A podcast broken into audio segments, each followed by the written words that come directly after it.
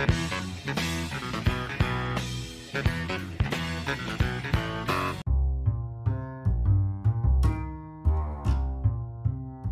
Ne stanno cominciando a parlare, è cominciata già la nuova fase. In che cosa consiste la nuova fase? Vuol dire che intanto che tutti sono ipocondriaci in questo momento, ovvero sia sono colpiti dalla grande paura e cominciano a dire tu sei matto, non dovevi uscire di casa, non è ancora ora, e lo diranno fino al postultimo momento, quelli che stanno cogliendo al volo questa occasione e la stanno passando per una situazione in cui solo i cinici possono pensare che accada, stia accadendo questo, ovvero che si stia utilizzando un dramma che pure esiste per far passare tutta un'altra serie di cose che sono molto più grosse del dramma stesso. Ecco, queste persone stanno dicendo bisogna incominciare a pensare al dopo virus, o meglio al dopo quarantena.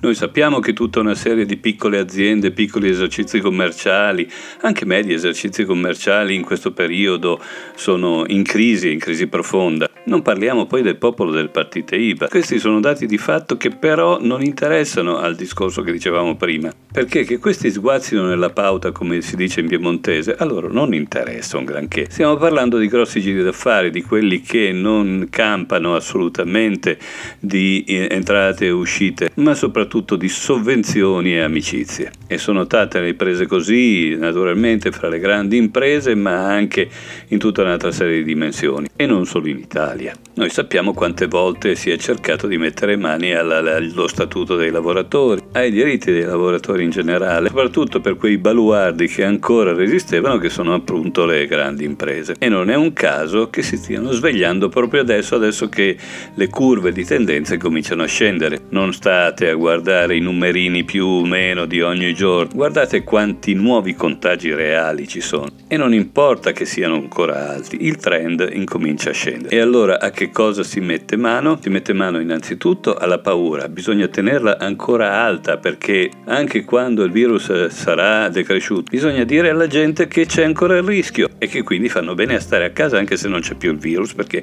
potrebbe tornare. Secondo passaggio è quello del pietismo. Si incomincia a dire vedi tu che sei fortunato che conservi il posto mentre in tutta un'altra serie di posti non è così. Pensa a quei poveracci delle partite IVA ad esempio, pensa a quelli delle piccole aziende, ma la situazione non è così dappertutto e stiamo falsando molto la realtà. In questo bailame di informazioni persone drogate, falsare la realtà è la cosa più semplice del mondo.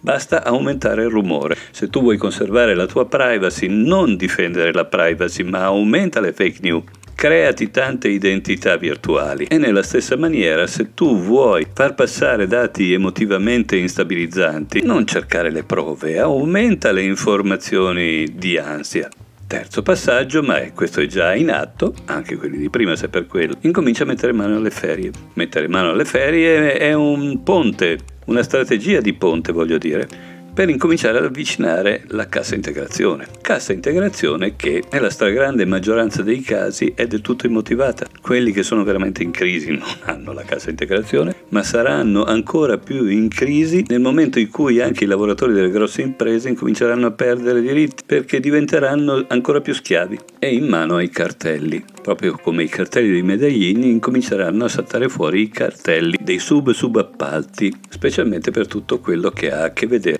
con il pensiero, la conoscenza, l'intelligenza che come ben sappiamo sta diventando un fenomeno automatizzato. Non mi state dietro, beh pazienza. Sia chiaro che togliere le ferie alle persone non ha a che vedere con l'economia dell'anno, nel senso che da un punto di vista produttivo o vendi o non vendi, ma le ferie non cambiano granché. Cosa cambia? Che tu paghi meno? Ma neanche per idea, perché prima o poi dovrai pagare per avere i lavori. Quindi di conseguenza tutto il meccanismo delle ferie è un meccanismo di natura amministrativa e non di natura economica. Amministrativo che cosa vuol dire? Molti pensano che sia una questione di contabilità e lo è, ma quello è il piano più basso. La storia della teoria delle organizzazioni, e se andate a vedere anche la rivista più prestigiosa in materia organizzativa che ci sia negli Stati Uniti, si chiama Administrative Science Quarterly, per non parlare del fatto che i CEO, come si dice adesso, da noi si chiamano amministratori delegati, ovvero sia quelli che hanno in mano il potere in questo momento si occupano di amministrazione. Gli amministratori maneggiano potere, maneggiano conoscenze, maneggiano inciuci, maneggiano tutte queste cose e anche soldi soldi naturalmente, ma questa attività non cambia minimamente in funzione del coronavirus. Dal momento che l'attività amministrativa, sia informatica che umana, è una delle attività che pesano di più dopo quella dei materiali in alcuni casi nel bilancio di un'azienda, se dovessimo fare un discorso economico dovremmo fare sparire il più possibile appunto di questa attività amministrativa. Tradotto in altri termini, dovremmo ridurre fino all'inverosimile i manager, i quali esistono in funzione del fatto che c'è tanta attività amministrativa. Allora, per ridurre l'attività amministrativa e quindi i manager e quindi i software e così via, dovremmo chiederci quanta di questa attività amministrativa ha a che fare con gli inciuci, le sovvenzioni, i patti governativi, bla bla bla, e poi i cartelli che dicevamo sopra, per scoprire che gran parte dell'attività amministrativa che si fa nelle grandi e medie e anche nelle piccole, in alcuni casi aziende che fanno girare tanti soldi non ha assolutamente a che vedere con questo. Quante fesserie sto dicendo? Hai ragione, hai ragione. E qui arriva l'ultimo passaggio che è quello fondamentale. Invece di far sparire tutta questa catena di pesci grossi e piccoli che mangiano potere l'un l'altro, facendo fuffa costosissima. Noi andiamo a beccare quelli che effettivamente fanno le attività e quando non passa il camion dell'immondizia, caro Romano, sta pur certo che non passa né il sindaco né il, dire, né il CEO di qualche azienda al, tuo, al posto suo e quando non c'è il, il poliziotto o la guardia carceraria, quando non si costruiscono le carceri, quando non ci sono i soldi per comprarne i mattoni. Tutto questo non viene sostituito da un CEO o da un dirigente, direttore, presidente e Alibaba qualsiasi. Come dicevamo qualche volta fa, vai a vedere che cosa è successo ai knowledge worker che da quando è arrivata internet incominciano a regalare le loro conoscenze ovunque.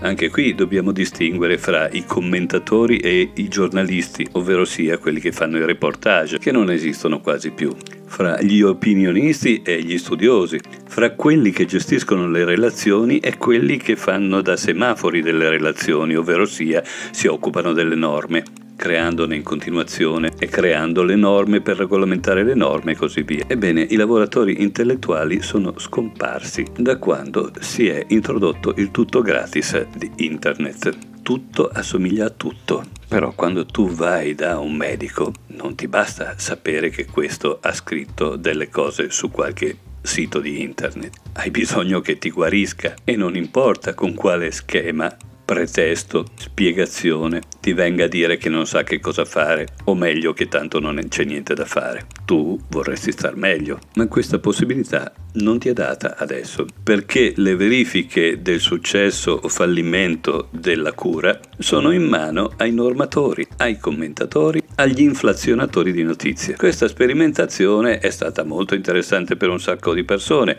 ma non è stato possibile estenderla proprio al mondo del brick and mortar che dicevamo prima. Ci ha provato Renzi, ci hanno provato in tanti e in buona parte nel corso dei decenni ci sono anche riusciti se andiamo a vedere il passaggio che c'è stato fra i diritti che potevano esserci negli anni 80 e quelli che ci sono oggi. E ma la condizione economica è cambiata, certo, la forbice si è molto ampliata, la forbice fra quelli che guadagnano un'esagerazione e quelli che fanno la fame. Business is business, non è niente di personale. E cosa può esserci di più personale? E dopo questa lunga parifrasi arriviamo al dunque. Mettiamo caso che tu lavoratore oggi non mi servi. Bene, oggi puoi prendere ferie. Non hai più ferie? Bene, oggi ti posso dare un po' di cassa integrazione.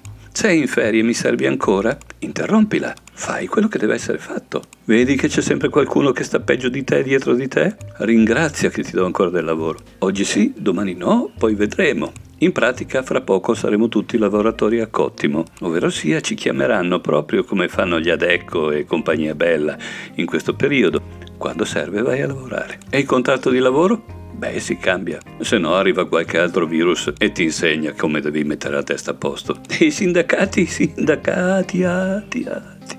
C'era una volta lunga la foglia, stretta la via, bla bla bla bla bla. Come dicevamo qualche volta fa, questo è un discorso già fatto, e già allora dicevamo, guardate un po' nella West Coast e vedete la diffusione della paura che c'è fra i, i tycoon, come si dice, no?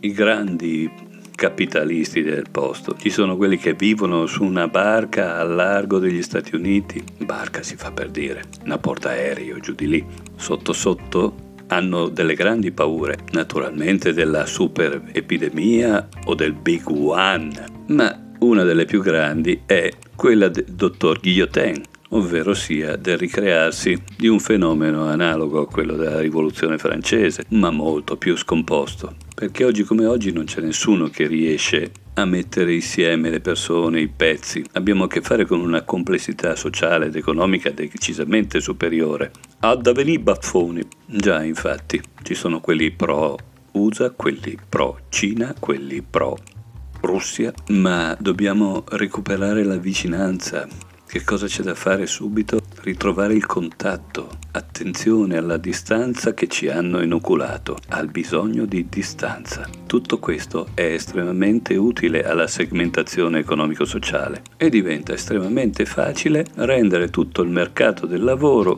un bel gioco di liste di disoccupazione, aspetti il tuo turno per avere il tuo pezzo di pane e poi lo amministri come puoi. Ti piace questo futuro? Beh, allora tienti stretto il virus almeno fin quanto dura, perché poi potresti scoprire che la solidar notion nostrana, ovvero sia la solidarietà dietro un progetto sociale, ha subito il colpo di grazia proprio in questa preparazione al post contagio. Ciao ciao!